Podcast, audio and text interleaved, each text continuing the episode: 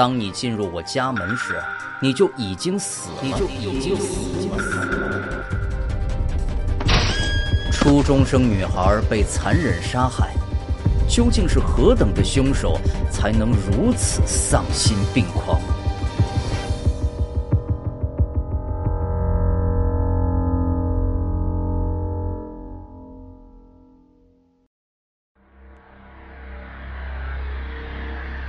大连女孩遇害案第一集。一股冷空气的到来，令气温急剧下降，冬天终于来了。下午五点多，天色已经暗了下来，凛冽的北风在楼宇之间穿过，发出撕裂的吼叫，像是有一头魔鬼被禁锢在高楼之间的夹缝中。张木正准备下班。结果，大队长的一个电话打过来，原本欢乐的气氛陡然凝重起来。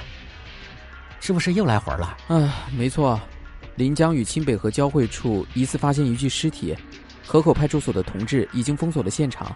邵老板让我们派几个人和技术中心的人一道过去看看。哎，我就说嘛，加班的时候太清闲呀，准没好事儿。走着吧，哥儿几个。汇合了法医等技术人员之后。一行人立刻驱车赶往临江与清北河交汇处的西头村。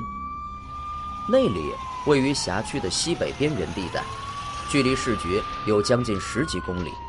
等张木他们赶到的时候，天色早已经黑透了。临江与清北河交汇处的河堤上乱石密布，枯草丛生。临水的岸边灯光闪烁，周围聚了很多人影。将警车停在河堤上，张木他们提着手电，深一脚浅一脚地走了过去。现场岸边已经拉起了警戒线，警戒线外或蹲或站，稀稀疏疏地围了许多西头村的村民，男女老少朝着警戒线内指指点点，议论纷纷。负责现场的是河口派出所侦查队的黄队长，简单打了招呼之后。黄队长指着江边那一周养鱼的围网，介绍说：“这个水里的围网啊，是前面那村的一个老大爷围来养鱼用的。今天傍晚的时候，他看到水里有个编织袋子，被围网上的竹竿给勾住了，应该是顺水漂下来的时候给挂住的。他呀，就划着小船过去，打算摘掉。但是呢，一摸那袋子里头啊，像是个人，而且还有臭味儿，他就赶紧报警了。我们过来把袋子啊拉到岸边，一摸的里边也像是个人。”就等你们过来处理啊！我没敢乱动啊。另外，我们刚才也简单问了一下，附近的村子没人失踪。张木打着手电看了看还在水边泡着的编织袋，又看了看缓缓流动的河水。很显然，如果编织袋中真的是一名被害者的尸体的话，那么此地基本不会是凶手抛尸的地点。而且，此地江水河水汇流，谁也不清楚。编织袋儿是从江的上游飘来的，还是河的上游飘来的？就算知道了是从哪股水里飘来的，那么具体飘了多长时间？抛尸地点在哪里？死者是哪里人？其在何处受害的？等等一切问题，说不定还要跨省跨市，想追查起来真的是太难了。像人的东西很多，说不定你们都感觉错了呢。不要想那么坏，还是先打开看看吧。”陈宇乐观的说道。他套上防护服，带着马磊几人朝水边走去。要捞了，要捞了！一见陈宇几人朝水边走去，警戒线外的一众村民顿时来了精神，老老少少打着手电，垫着脚，伸着头往水边瞅，恨不得人人都弄副望远镜过来。黄队长，让人都散了吧，暂时没有什么需要帮忙的了。行，我找村长说一下。黄队长应道，随即找到了西头村的村长。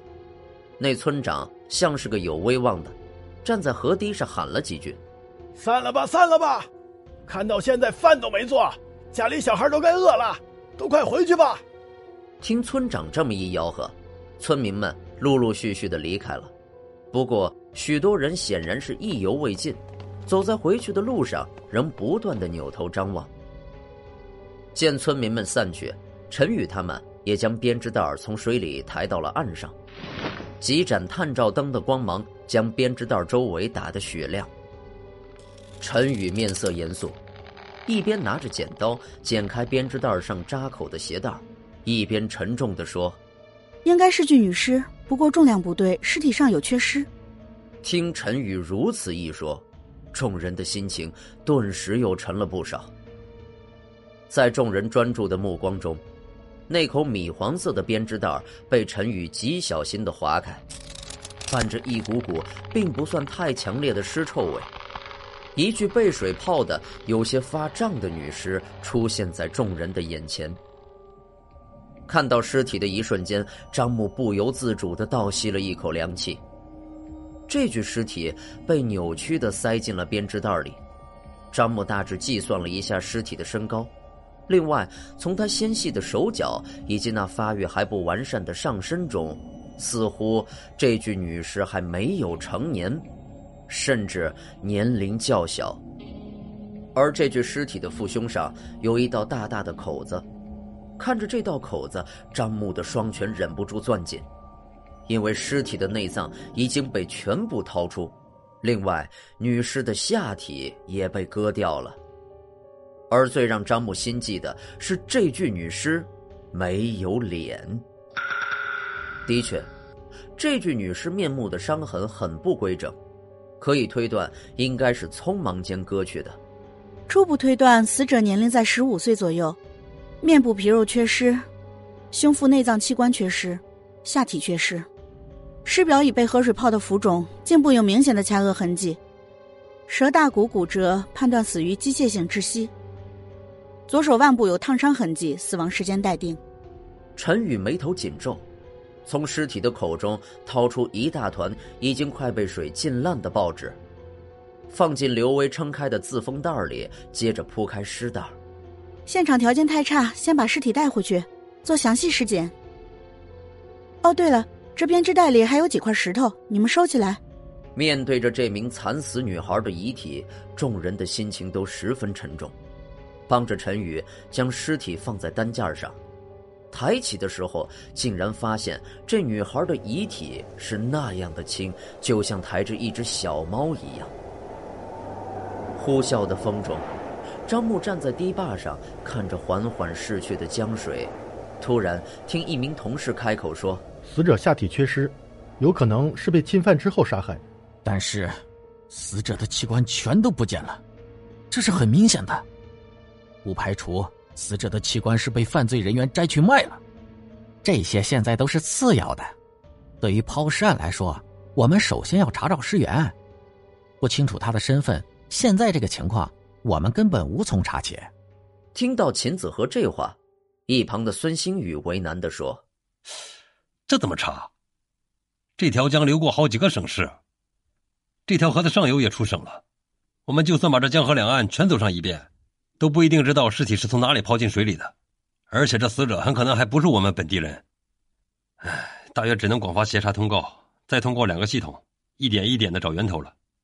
孙星宇所说的两个系统，指的是未知名尸体系统和疑似被侵害失踪人员系统。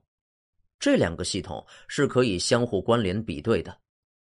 无论是先报失踪，还是先发现未知名尸体，都可以与另一个系统进行比对。假如信息比对成功，就可以确定未知名尸体的身份或者失踪人员的下落。但是如果死者亲属没有报案，或者当地公安机关没有采集死者亲属的 DNA 信息，又或者录入的信息不及时、不规范，那么就极有可能搜索不到。不过张木现在在想的不是这些，他突然转头问孙星宇。我记得之前城南分局有一名女孩走失，还有前几天我们二队也接了一个初二女学生的失踪案。嗯，城南分局那个好像有段时间了，不过李队他们刚接的这个案子时间挺近的，好像是上周六下午失踪的，疑似被拐。局领导还指示要以重视命案的程度办理此案。你的意思是？这死者是李队他们要找的女孩，看尸体的特征，应该是被害没多久。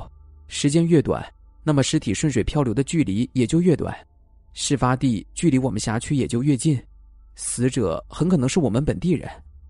啊，我来问一下那两个失踪的女孩有没有找到？都上车吧，这里应该不是事发现场或者是抛尸地点。现在我们要做的就是确定尸源。随车返程的路上，张木首先询问了城南分局。城南那名失踪的女孩名叫刘小梅，今年十七岁，身高体型方面也很符合。但是城南分局的同志回应说，因为与家长闹矛盾而失踪两天一夜的刘小梅已经回家了。感谢了城南分局的同志，张木默默的挂断电话。他当然没有失望的情绪，毕竟失踪的女孩找到了。在现在这个气氛中，总是一件令人高兴的事儿。拿起手机，张木又打通了二队长李毅的电话。喂，李哥，吃饭呢？啊，我有个事情问你。啊啊，对对，你说。就是前几天下面派出所转到你们手上的那个案子，失踪的女孩是个什么情况啊？现在找到了吗？呃，还没有。她呀，是周六下午的时候失踪的。算算到现在快四天了吧，就在永和社区附近。呃，女孩名叫严月涵，十四岁，正读初二呢，身高一米五五，体重大约是九十五斤，瓜子脸。失踪的时候扎着马尾辫，上身穿蓝色外套，下身穿牛仔裤，脚上是白色运动鞋。哎，怎么？你们有什么线索了吗？听完李毅所说，张某心里猛地一凉。我们刚才在临江与清北河的交汇口。发现一具裸体女尸，陈宇初步判断死者年龄约在十五岁左右，面容已经毁坏，无法辨别，具体的情况仍待确定。我们正在往回走，没有衣服，脸也被毁了。